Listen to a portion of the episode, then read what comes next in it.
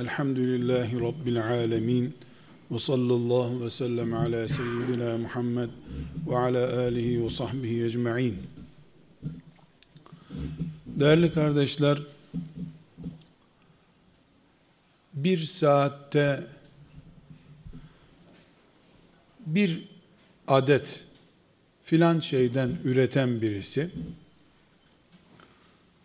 eğer ondan 8 tane ürettiği zaman geçimini sağlayacak kadar kazanç elde ediyorsa hesap çok basittir.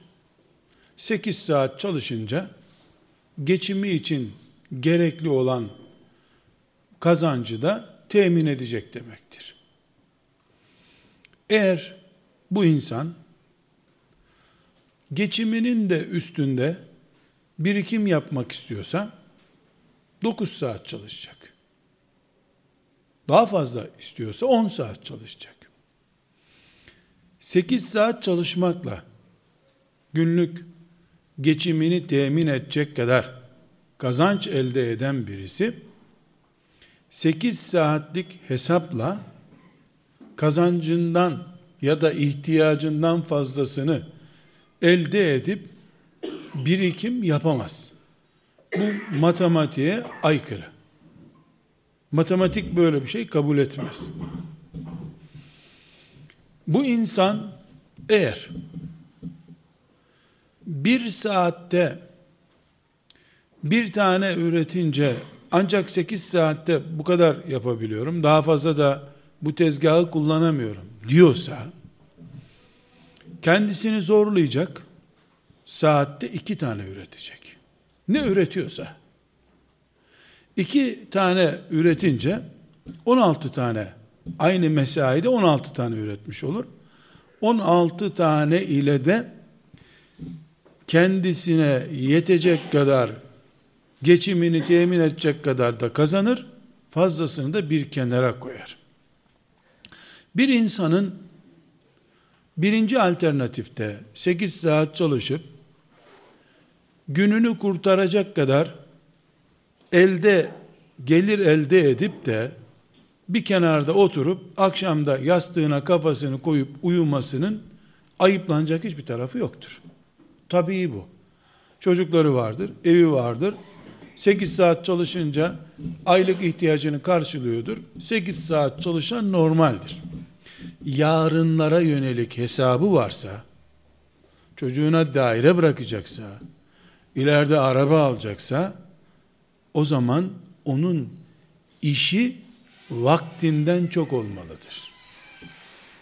Onun mantığı normların üstünde olup bir saatte bir tane değil, bir saatte iki tane üretmem demesi gerekir ki fazladan araba alacak, çocuğuna daire bırakacak bir hesap yapabilsin.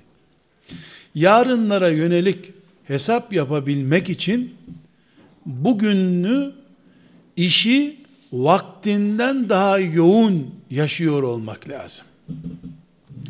Bu matematik kuralını emekli olan da bilir.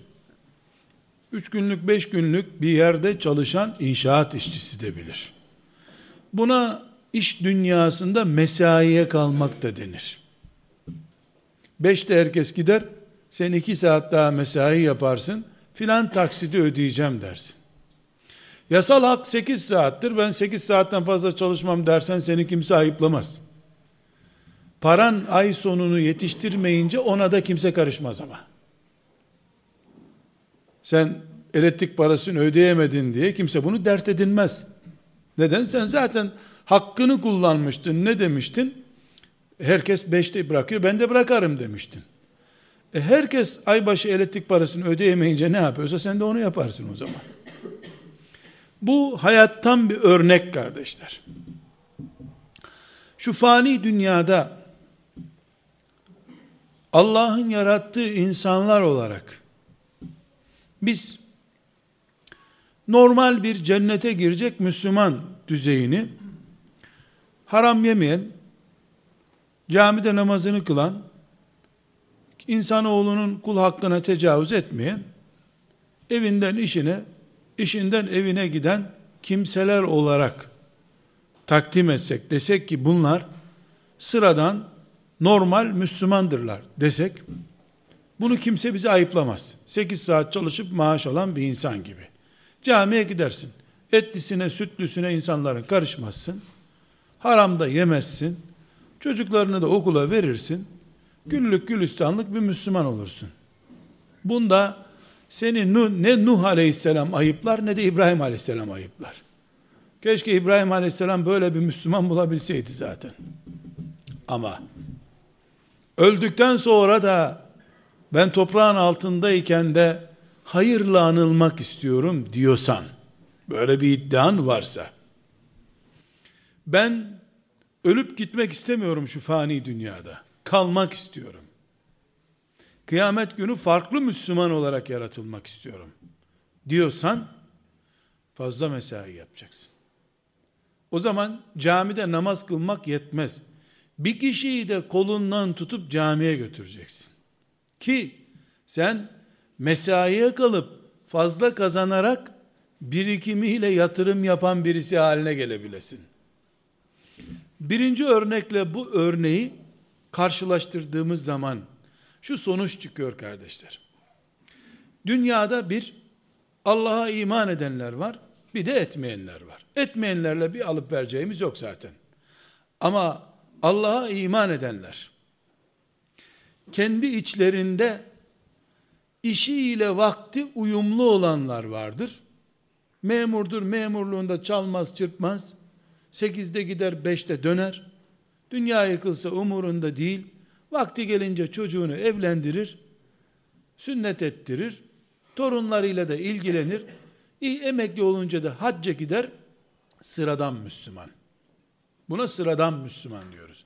Kimse bunu gavur tutamaz. Ayıplanacak bir yeri de yok.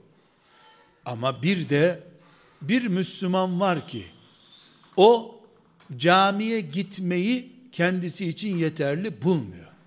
Cami de yapmam lazım benim diyor. Sabah namazına yalnız gidemem. Binamdan iki kişi götüreyim diyor. Filanca sadakayı zaten Ramazan'da verecektim. Fazlasını vereyim diyor. Ben zaten köyüme akraba ziyaretine gidecektim. Gittiğim yerden de bir çocuğu alıp medreseye, imam hatibe götüreyim bir çocuk daha bataklıklardan kurtulsun diye silah rahim yapmaya gider. Biri işinde, işi vaktinden çok olan Müslümandır. O Allah'tan beni cennete koy ya Rabbi diye bir şey istemez hiçbir zaman. Cennetin en üstün yeri neresiyse, Firdevs neresiyse, adın cenneti neresiyse beni oraya koy ya Rabbi der. Başımızı sokalım cennete de. Ulan bunun kötü yeri olmaz herhalde canım. Orada bir gece kondu da olsa cennette razıyız. Asla dedirtemezsin ona. Neredeyse Ömer bin Hattab beni oraya koy ya Rabbi der. Büyük ister Allah'tan. Ona ömrü yetmez. O Nuh aleyhisselam kadar olsa gene yapacak işleri vardır onun. Ona emekliliği kimse soramaz. Ölmedim ki der. O ölse mezarından iş idare etmeye devam eder alimallah. Onu mezara sokamazsın. Kendi cesedini sokarsın, bıraktığı izleri, konuşmaları, tavırları, nasihatleri hala insanların kulağında çınlar. Mezarda çürümüştür cesedi ama onun öğütleri gençlerin kulağında çürümemiştir. İşi vaktinden çok ona dünya yetmez. O dünyanın üstüne çıksa, uzaya çıksa oradan devam eder. Çünkü sıradan değil, sıra dışı Müslümandır o. Kardeşler dünyada işi vaktinden çok olanların peygamberler dışında şüphesiz en değerlileri ve en öndekileri hiç istisnasız ashab-ı kiramdır. Allah onlardan razı olsun. Ne müthiş gün yaşadılar.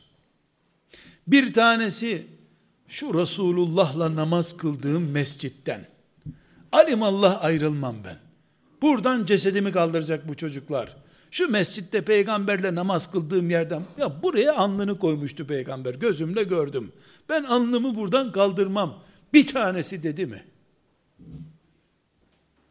Beraber yemek yedikleri, beraber yastık gibi taşları kullandıkları yerlerde canım peygamberim benim diye çaput bağladılar mı o yerlere? En yakını 20 bin kilometre, 5 bin kilometre mesafelere gitti. Çin sınırına dayandılar. Peygamberin kabrini bırakıp aleyhissalatu vesselam, peygamberin ayak bastığı yerleri bırakıp, hazır onun hanımları, anaları yaşıyor, onların dizinin dibinde oturup, aman dua et bana diye o, o insanların yanı başında ömür geçirmek yerine, terki diyar ettiler. Peygamber aleyhisselamın mescidini bıraktılar, çöllerde yürüdüler. Neden?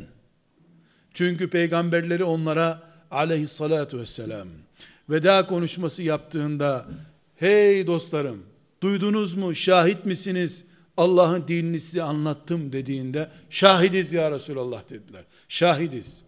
O zaman kim benden bir söz duyduysa onu götürsün başkasına anlatsın belki o duyan duyulandan daha hayırlı olur diye nasihatte bulundu. 10 hadis bilen o an hadisi öğretmek için, 20 hadis bilen 20 hadisi öğretmek için çöllere, yollara, dağlara döküldüler. İşleri vakitlerinden çoktu.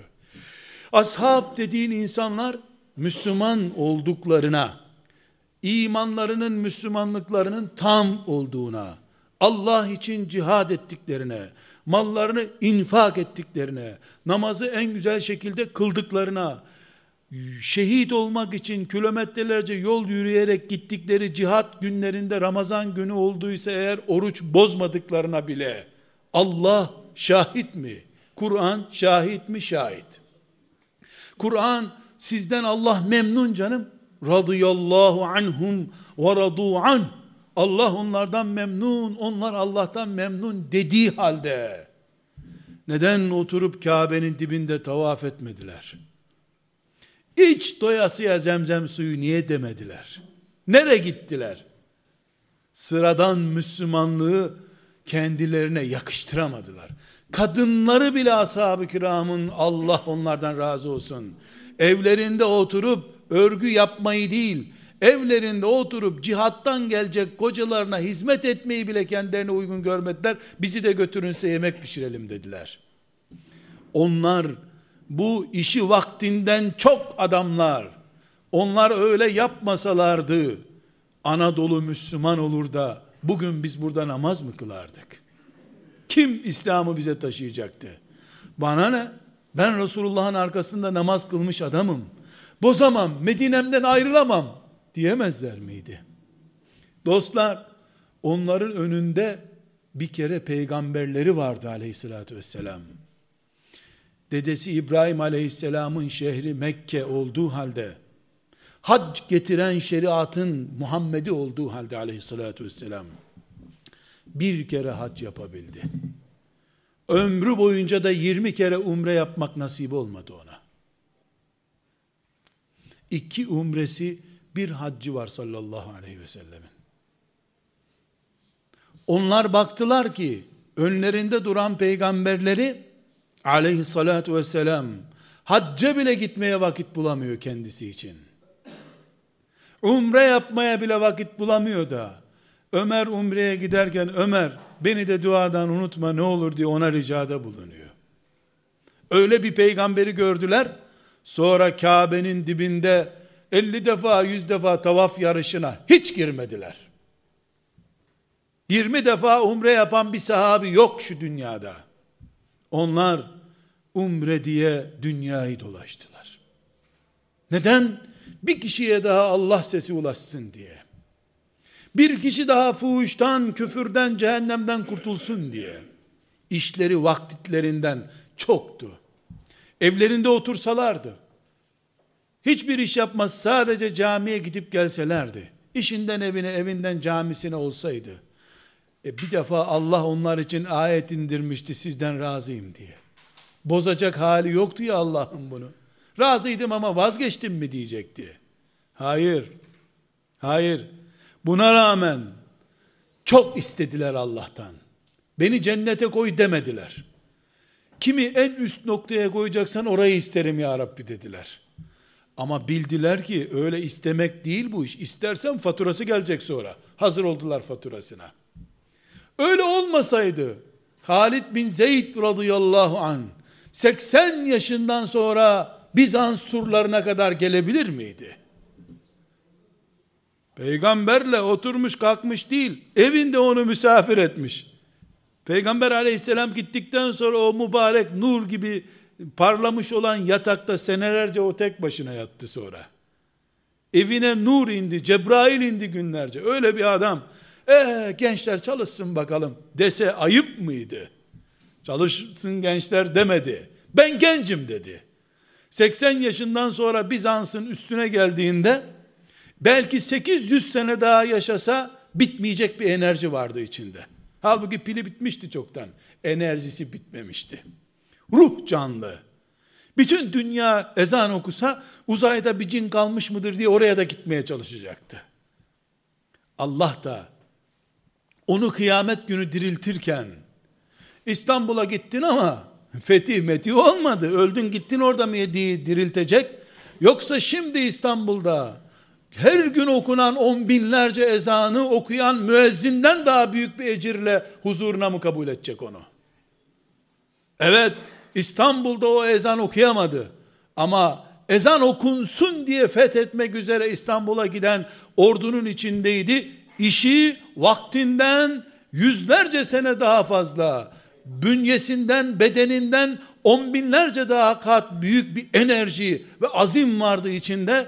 Allah onu o şekilde kabul etti. Ediyor. Bütün kullarını da öyle kabul etti. Kardeşler onlarca değil on binlerce peygamber var. Bunlar bu peygamberler beş kişi on kişi bile bulamadılar. Nuh Aleyhisselam'ın her on senesine bir kişi düşmüyor. En yüksek rivayet 82 kişinin kendisine iman ettiğini söylüyor. 82 kişi. 950 yılı 82 kişiye böldüğünde 10 sene çalışıp bir talebe elde edememiş. Başarısız mı? Başarısız. Ama 950. yılında Allah'a çağırırken birinci senesindeki heyecanla çağırdı. Yılmadı. Bu adamlar beni dinlemiyor demedi. Onunla alay ettiler, yılmadı. Çağırdılar, bağırdılar, taşladılar, yılmadı.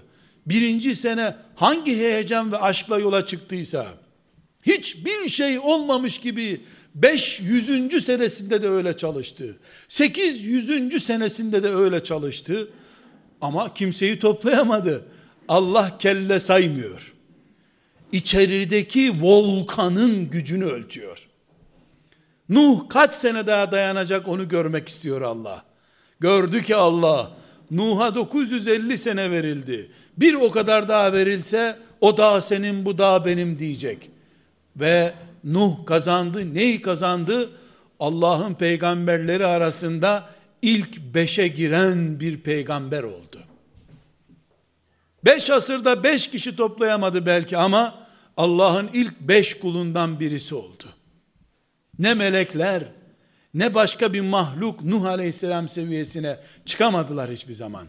Sadece onun gibi o dağlardan daha büyük enerjilerle hayat tüketen Musa, İsa, İbrahim ve Muhammed Aleyhisselam'la beraber Allah'ın beş enerji dolu kulu oldu. Üstelik de çektiği sıkıntıların, meşakkatlerin hiçbirine de pişmanım bu kadar uğraştım da demedi. İşi vaktinden çok olan Müslüman başka, işini bitirip evine giden Müslüman başka. İkisi de Müslüman. Ama biri öldüğünde Fatihası okunan Müslüman, öbürü ölümü bile Fatihaları okutan Müslüman. Kardeşler, çok cazip bir örnek olsun diye, hepimize de ibret olsun diye, bu memlekette bir zamanlar, Kur'an'a ait alfabenin bir evde bulunması bile o evdekilerin alınıp hapsedilmesinin sebebiydi bildiğiniz gibi. Bir hilafet devletinden öyle günlere geçilmişti. Koca Osmanlı hilafet devletinde 500 tane, 1000 tane mi Kur'an öğretmeyi bilen hoca vardı acaba? O medreselerdeki binlerce molla ne oldu? Çoğu onların İstiklal Harbi'ne de gitmemişti mollayız diye biz. Bunlar 1925'ten yani hilafet kaldırıldıktan 1940'lara gelindiği zaman 15 senede hepsi birden kalp krizinden mi öldü? Ama 1945 yılında 1945 yılında şu topraklarda bir çocuğa Kur'an öğreten 44 kişi var sadece kardeşler. 44 kişi. Gerisi ya kaçak gizli öldü gitti bir yerde ya da bir kişi iki kişi zor okuttu kaçtı. 10 tane talebeyi ya bir inek ahırında ya bir samanlıkta ya bir çam ağacının altında ya bir caminin minaresinin şerefesine çıkarak ama Kur'an unutulmasın diye aman Kur'an'ımıza bir zarar gelmesin diye ömrünü feda ederek Allah'ın kitabına hizmet için uğraşan yüzlerce insan çıkmadı. Hepsi hoca olarak ölmüştür ona bir diyeceğim yok. Sıradan hocalar ve işi vaktinden çok hocalar diye ikiye ayrılıp gittiler bu dünyadan. Yeni düzen kuruldu. Artık bir daha Kur'an medresesi mi açılır zannettiler. Bilmediler ki Allah tarlasını nadasa aldı. Gün gelecek bu Firavun'un sarayında bile Allah binlerce Musa çıkaracak hem de masraflarını da Firavun'a ödetecek. Bunu hesap edemediler. İşi vaktinden çok olan Müslüman başka, işini bitirip evine giden Müslüman başka. Çocuğunu hafız yapan Müslüman, işini bitirip evine giden sıradan Müslümandır. Ümmeti Muhammed'in doğurduğu her çocuk Kur'an'la buluşuncaya kadar uyku bana haram olsun Allah'ım diyen mümin işi vaktinden çok olan mümindir. O Musab bin Ümeyr'dir. O Übey ibni Kâb'dır. Allah onlardan razı olsun. Biz ümmeti Muhammediz. Biz ümmeti Muhammediz. İman edip namaz kılmak, oruç tutmak, hacca gitmek için çıkarılmış bir ümmet değiliz biz. Önceki ümmetlerde namaz kıldılar, oruç tutsunlar, hac etsinler diye çıkarılmışlardı. Biz o değiliz. Biz kuntum hayra ümmetin uhricet linnâsi insanlığı kurtarmak için çıkarılmış bir ümmetsiniz Allah buyuruyor. Bizde hiçbir zaman iyi Müslüman, çok iyi Müslüman, etliye sütliye karışmayan, orucunu tutan, Ramazan'da iftar eden Müslüman değildir. O İsrailoğullarındaki Müslümanlık standardıdır. Bizdeki standart oruç tutmayan bir kişi bulunduğu sürece benim orucumun bana hayır olmaz diye yataklara kıvranacak şekilde, yataklarda ağlayacak şekilde kıvranan Müslümandır. İnternet ağlarına takılmış tek bir genç varsa, evinde oturmayı kendisine haram eden Müslüman, uhricet linnas olan Müslümandır. İnsanlık için çıkarılmış ümmetsiniz Allah buyuruyor. Muhammed aleyhisselam insanlık için çıkarılmış ümmetin peygamberiydi. Mus'ab bin Ümeyr o ümmetten birisi olduğu için Mus'ab bin Ümeyr o ümmetin çocuğu olduğu için gencecik yaşında ipeklerle kendisini donatan anasının evini bıraktı. Kefeni bile olmayacak bir şekilde bu dünyadan gideceği diyarlara göçtü. Neden? Musab diyemez miydi? Kabe burada, peygamber burada, ana burada, baba burada, namazını kıl, evine git, ipeklerini giyin, şükret, sadaka da ver, selamun aleyküm. Selamun aleyküm ama meleklerden aleyküm selam yok. Bırakarsın ipekleri, Evs ve Hazreci kurtarmak için, Resulullah'a devlet kurup teslim etmek için, Yesrib'e gidersin, bir sene sonra mektup yazarsın, Ya Resulallah, tenezzül etme Mekkelilere, Yesrib seni bekliyor, devlet oldu, gel dersin, Kuntum hayra ümmetin uhricet linnas olur. İnsanlık için çıkarılmış ümmetin en üstün zirvesinde Mus'ab bin Ümeyr olarak Allah seni hanesine defterlerine yazdırır. Kıyamet günü hacı amcalar, hafızlar, hocalar tayini çıkmasın diye asla ağzına bile almayacağı cümleleri Müslümanlara hutbe olarak okuyan hocalar da dirilir kıyamet günü. Sen 8 ayda 9 ayda Resulullah'a devlet kurmuş Musab olarak dirilirsin. Aradaki farka bak. Birisinin kurduğu Medine milyarlarca insanın imanının beşiği oldu. Bütün o imanlar, o sevaplar, Allah için cihad edenler, Kur'an okuyanlar, teheccüde kalkanlar, Medine'yi hasretle bağrına basanların kazandığı ne kadar sevap varsa her biri Musab bin Ümeyr'in hanesine de yazılıp kıyamet günü milyarlarca kere Resulullah'ı ziyaret etmiş bir hacı gibi dirilecek Musab bin Ümeyr. İşi vaktinden çoktu. Alacağı ecir de herkesten çok olacak Allah'ın izniyle. Bu ümmet bu ümmet işi vaktinden çok bir ümmettir. Kendisini, çocuklarını ve yavrularını, ailesini maymunlar da düşünüyor. Hiçbir kedi çocuğunu sokakta bırakmıyor. Kedinin yavrusunu düşündü. Horoz kadar tavuğunu düşünen Müslüman erkek var mı? Eğer aile düşünmekse horoz sultanı bu dünyanın o zaman. Tavuğuna gıcık ettirtmiyor. Tavuğunun yumurtasını kimseye vermiyor. Namusuna düşkün horozlarda. Bu ümmetin namusu nerede? Bu yürekler ümmeti Muhammed'den birisi olarak iman eden bu yürekler dünya 7 milyarsa 7 milyar 14 milyar olduğu zaman da 14 milyarın derdini dert ettiği zaman ümmeti Muhammed'sin sen. Standardın ümmeti Muhammed standardıdır. Kurtar kendini gir cennete İsrail oğullarının standardıdır. Önceki ümmetlerin standardıdır o. Onlar kazara, per cumartesi günü avlanmadan ölecek gidecek olsalar cennete girecekleri zaten. Onlar bir cumartesi günü Allah'ın yasak ettiği balığı tutmasalar rahattılar. Bu ümmet öyle ümmet değil. Eski ümmetlerin harap ettiği insanlığı bile düzeltmek, kurtarmak için Allah'ın çıkardığı bir ümmettir.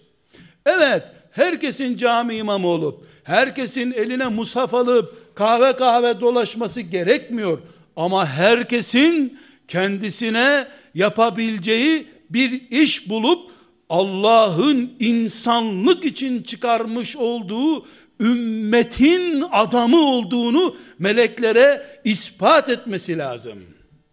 Melekler görmeli ki bu yürek parçalansa Afrika'da aç kalan çocuk, Avrupa'nın ortasında dini imanı gitmiş babası anası Müslüman genç, İstanbul'da, Ankara'da, Kırıkkale'de, şurada burada Tayvan'daki fuhşu evindeki bir aletten izleyerek ahlakı çöken her genç. Şu hacı amca camiden çıkıyor ama yüreği musalla taşında kalmış adamcağızın bu ümmetin gençliği ne olacak diye düşünüyor. İşi vaktinden çok adam. İşi vaktinden çok. Bu işi vaktinden çok sözü bana ait değil. Hepimizin tanıdığı bir Allah dostuna ait Hasan el-Benna'ya aittir.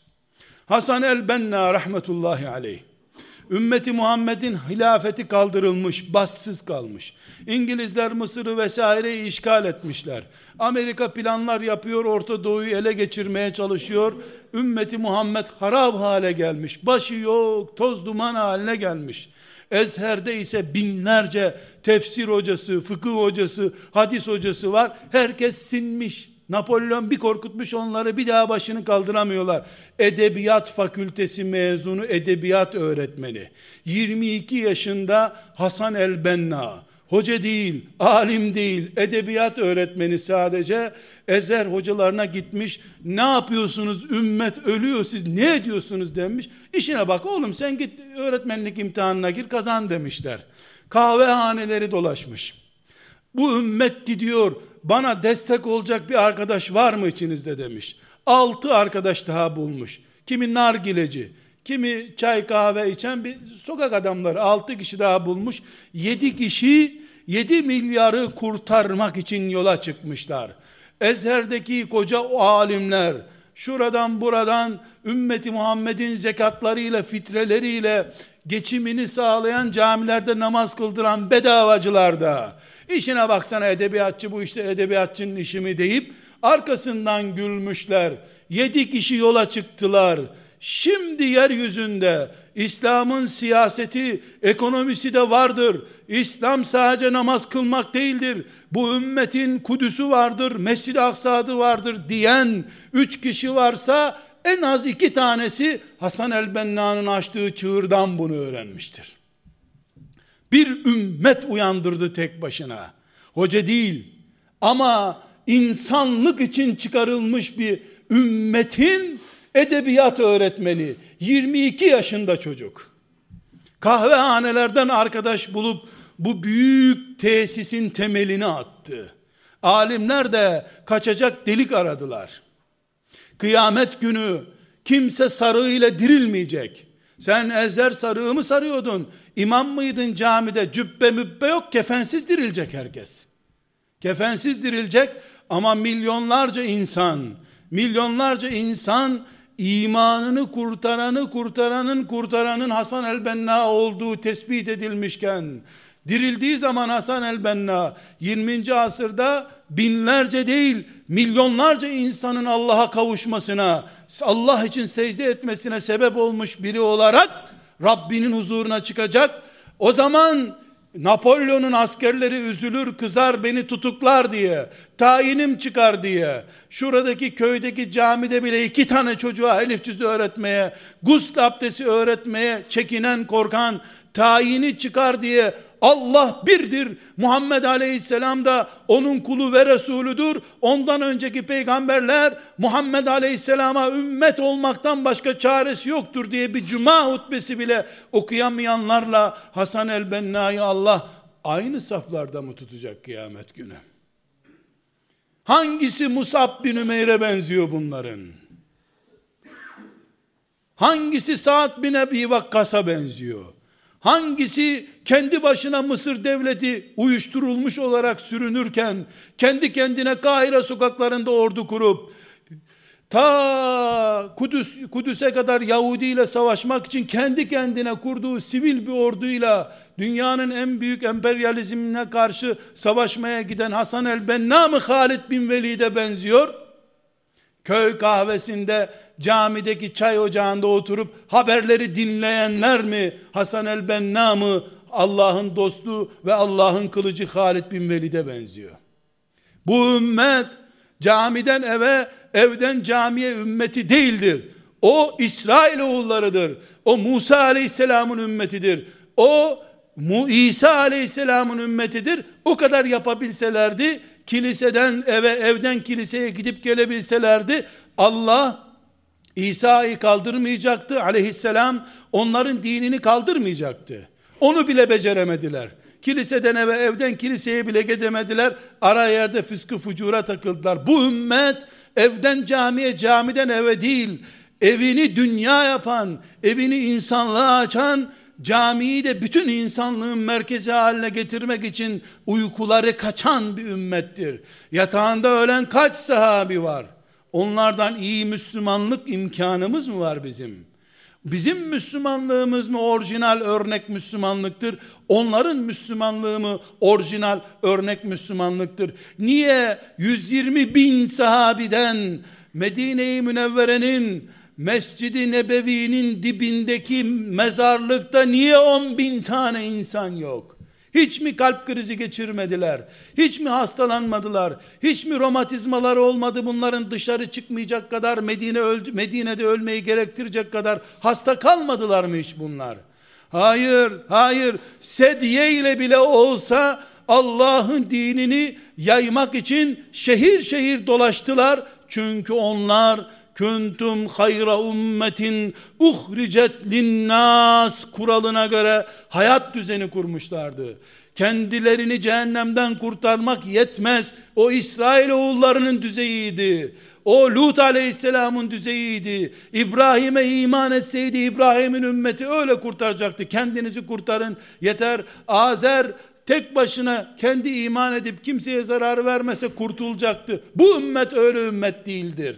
Bu ümmet emri bil maruf nehyanil münker yapmak, Allah'a davet etmek, kötülüğü eliyle engellemek, eliyle engelleyemezse bağırıp çağırarak, bağırıp çağıramazsa seccadesine kapanıp kahret Allah'ım bunları diyerek protesto etmekle bile olsa kötülükle mücadele eden etmesi gereken bir ümmetiz biz. Bizim işimiz vaktimizden çok çünkü karşımızdaki cephenin başkumandanı olan iblis binlerce senedir birikim yapıp o tecrübeyle insanlığı aldatmaya çalışıyor. Biz 30 sene, 40 sene, 50 sene oldu bu dünyaya geleli. 50 senelik bir birikimimiz var veya yok. Öbür taraftan iblis binlerce senenin tecrübesiyle çalışıyor, sapıtmaya çalışıyor, şunu keşfediyor, bunu keşfediyor, tekstili kullanıyor, sanayiyi kullanıyor, kahveyi kullanıyor, her şeyi kullanıyor. Bu ümmet ömrünün sonunda bir kere hacca giderek, Ramazan'da iftar vererek, filan haftayı da kutlu doğum haftası ilan ederek, bu büyük düşmana, binlerce senedir uğraşan düşmana, yılın bir haftasını peygambere adayarak, hiçbir zaman karşı duramaz.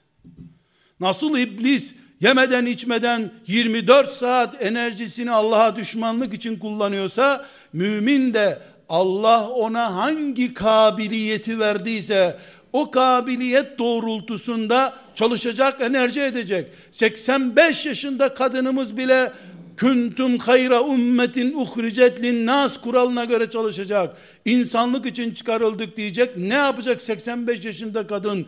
Gençlerin başına bela mı olacak? Hayır. Seccadesine kapanacak.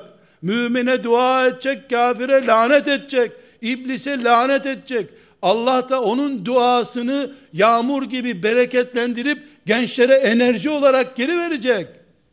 Hasta olanımız, kalp krizi geçirenimiz, ayağı kırık olanımız da çalışacak. O da bu ümmetin kalitesinde iş yapacak. O da sadece kendisini kurtarıp gemisinin kaptanı olmayacak. O da çalışacak. O da ne yapacak? Eline telefonunu alacak. Filanca hocaya selamun aleyküm hocam Allah sana enerji versin. Arkandayız dua ediyoruz deyip moral verecek. Öbür Müslüman ben onu da beceremem diyecek. Hastaneye gidecek. Hasta mümine geçmiş olsun diyecek. Onun moralini düzeltecek. Öbür kızımız, öbür kadınımız ne yapacak? Çok çocuk doğurup ümmeti Muhammed'in çoğalması için birikim yapacak. Hepimizi Allah bir kabiliyet, bir yetenekle yarattı. Hiç kimseyi kavak ağacı olarak yaratmadı Allah. Hiçbir insan kavak değildir. Hiçbir insan hayvan gibi değildir. Her insanın muhakkak bir yeteneği, bir kabiliyeti vardır. Mus'ab bin Ümeyr'in kabiliyeti tatlı diliydi. O tatlı dili İslam devleti oldu. Bütün insanlık İslam'la şeref buldu. Halid bin Velid'in kabiliyeti de elinin kılıcıydı. Bir gün içerisinde elinde 3, 5, 7 kılıç parçalanmış adamdı. O da onu Allah için kullandı. Übey ibn Ka'b radıyallahu anh o da Kur'an'ı iyi ezber biliyordu. Yüzlerce Kur'an ehli talebe yetiştirip Allah'ın kitabını unutulmayacak hale getirme görevini yaptı. Hiçbir iş yapamayan selam verip Resulullah'ın bir sünnetini yaymak için sokaklarda dolaşmayı bile kaliteli insanlık için çıkarılmış bir ümmet olmanın gereği olarak yaptı. Abdullah İbni Ömer radıyallahu anhuma. Ashab-ı kiramın büyüklerinden bir öğle vakti güneş her tarafı kavuruyor hizmetçisine demiş peşimden gel gidelim demiş. Beraber çarşıyı dolaşmışlar hiçbir şey almadan geri gelmişler. Hizmetçisi demiş ki biz bir şey aramıyor muyduk? Aramıyorduk demiş. Niye çıktık bu sıcakta o zaman? demiş. Bugün hiçbir iş yapmadık.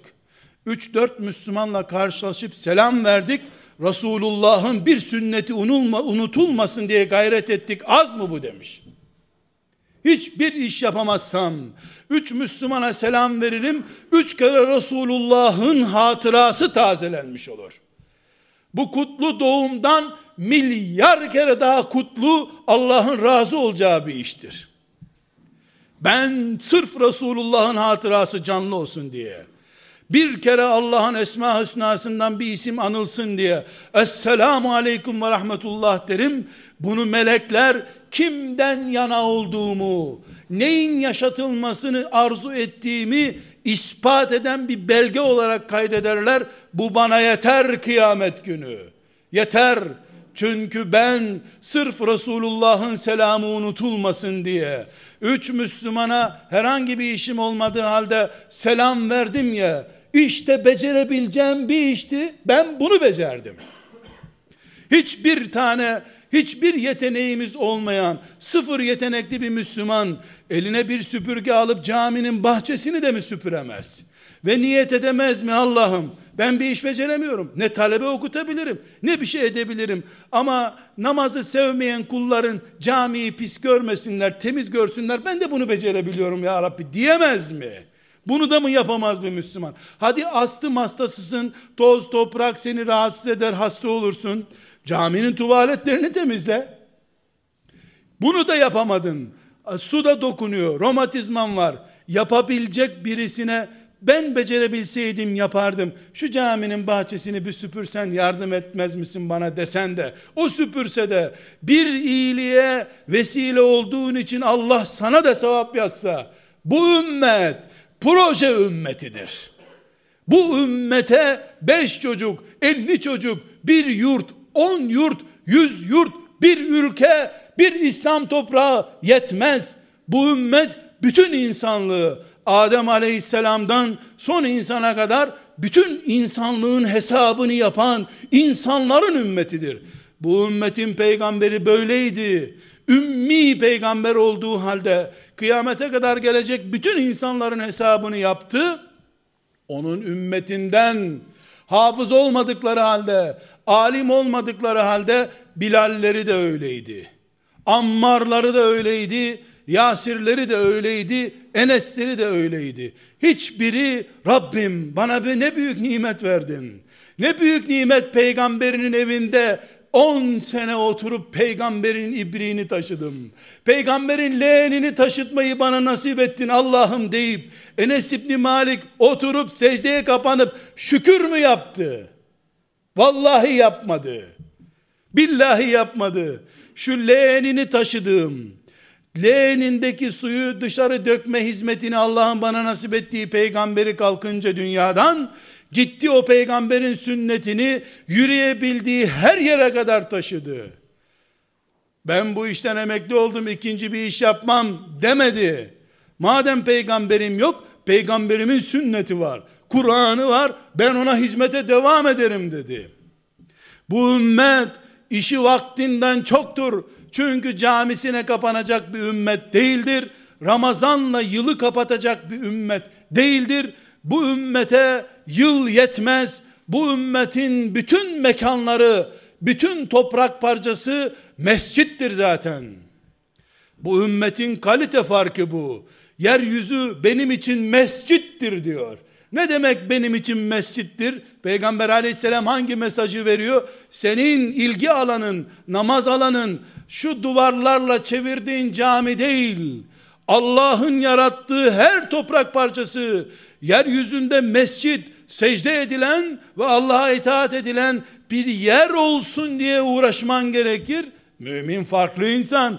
İsrailoğullarında Musa aleyhisselama iman edenle Muhammed aleyhisselama iman eden arasındaki fark budur. Birisi ben Firavun'un zulmünden kurtarayım. Musa bize mennü selva indirsin gökten. Yerden de suyumuz çıksın. Bana ne? Bana neyi o kadar dediler ki hainler. Gelin şu Kudüs'teki hainleri oradan çıkaralım. Krallığı yıkalım. Bizi Allah oranın sahibi yapsın deyince ne dediler? Ne dediler? Musa bizim keyfimiz burada yerinde. Sen git Allah Allah savaşın biz sizi burada bekleriz dediler. Demiyor mu Kur'an? İşte İsrailoğlu kalitesi. Sen Allah'la savaş. Filanca kurum gitsin filan yerde sadaka dağıtsın. Sen de zaten e, bir beş on kuruş yardım ettin de senin de Afrika'ya sadakan götürüldü mü bitti. Vallahi böyle ümmet değiliz biz bu. Bizim ümmetimiz değil bu. İsrailoğullarının milyonlarca Allah'ın mucizesinin karşısında nankörlükten vazgeçmeyen İsrail oğullarının kalitesidir bu. Bir yetim çocuk ağladıkça huzurlu bir şekilde uyuyamayan ümmetiz biz. Benim peygamberim öyle bir peygamberdi. Hayatını cihad olarak geçiren, Uhud gerektiğinde Uhud'da, düğün gerektiğinde düğünde Allah'ın şeriatı için yaşayan peygamberin ümmetiyiz. Onun o şekildeki anlayışını yüzde yüz tatbik ederek bize müthiş örnekler bırakıp giden ashab-ı kiramın Allah onlardan ebediyen razı olsun. Bu büyük örneklikleri o dururken yeryüzünde biz camilere kapanmış, biz Ramazan'da fitre vermekle avunmuş, biz ömrünün sonunda hacca gitmekle ama Kabe'yi şehrine getirememekle, insanlığın yönü olarak Kabe'yi belirleyememekle, sadece Mekke'deki dört duvara ömründe bir defa gitmekle, sonra da 2-3 senede bir ailece umre diye bir teselli bulup oraya gitmekle avunacak bir ümmet asla değiliz biz. Bu ümmet insanlığı bağrında taşıyacak bir ümmettir. İnsanlığın bağrını delen iblis var oldukça bu ümmetin işi çoktur, vakti azdır. Çünkü şeytan sınırsız bir zaman yetkisiyle kıyamete kadar çalışıyor. Benim çok az bir zamanım var. Belki üç günüm yok. Belki bir haftam yok. İblisin kıyamete kadar vakti var. O zaman benim kıyamete kadar yetkisi ve belgesi olan iblisle 3 sene 5 sene bile olduğu belli olmayan bir enerjiyle çalışacak bir adam olarak benim işim çok. Benim vaktim az. Ben Allah'ın rahmetine ermek ve Firdevs-i alasına, adın cennetlerine, Havz-ı Kevser'de aleyhissalatü vesselam Efendimiz'e komşu olmak, onunla orada bulunmak şerefine ermek için benim çok çalışmam lazım. Hiçbir günüm benim 24 saat değildir. Ben günümü 50 saat kadar kullanmam lazım. Kardeşler bu ümmet öyle bir ümmettir ki namazı en güzel kılan adam kimdir? Resulullah sallallahu aleyhi ve sellem'den sonra Ebu Bekir'dir. Neden? Artık namaz kıldıramayacağını, camiye çıkamayacağını anlayınca mihraba kimi tayin etti Peygamber aleyhisselam Efendimiz? Ebu Bekir'i tayin etti. Namaz Müslümanlığı ise Ebu Bekir'den iyisi yok. İlk defa Allah haccı emrettiğinde, Peygamber aleyhisselam bile henüz daha haccı yerleştirip defalarca hac yapmamış olduğu halde ilk hac yaptıran kimdir? Ebu Bekir radıyallahu anh'tir. Peygamberle en sırlı konuları konuşmuş mağarada onunla baş başa kalmış kimdir? Ebu Bekir'dir. Bu dost, bu dost adam, dostluğu Kur'an'la belgelenmiş adam, peygamberi Rafiki Ala'ya yükseldiğinde, Peygamber aleyhisselamın ruhunu teslim ettiği anlaşılınca, ne yaptı? O cesedi orada bıraktı, ümmetin geleceğini karanlığa gömmemek için, İsa'dan ve Musa'dan sonraki ümmetlerin akıbetine uğramayalım diye o mübarek cesedi mihrabın kenarında bıraktı, gitti, ümmetin başını belirleyecek toplantıyı yaptı, ümmetin başı belirlendi, kendisi baş seçildi, şimdi bu mübarek cesedi Rabbine gönderelim dedi. Bu ümmetin en büyük adamı Peygamber aleyhisselamdan sonra Ebu Bekir'i namazı düşünmüyor muydu? Peygamberi için şöyle bir mevlüt okutamaz mıydı? Peygamberi için bir hatim okusalardı ya orada. Hayır. Peygamberin ruhuna Kur'an okumaktan, hatim okumaktan daha önemli. Peygamberin davasını Yahudi'ye oyuncak olmayacak şekilde siyasi garantiye almaktır esas görev. Bunu becerdikten sonra şimdi Refika Ala'ya giden peygamberin naaşı ile ilgilenelim dediler. İslam bu. Eğer Ebu Bekir öyle yapmasaydı, İslam kaç sene daha devam edebilirdi?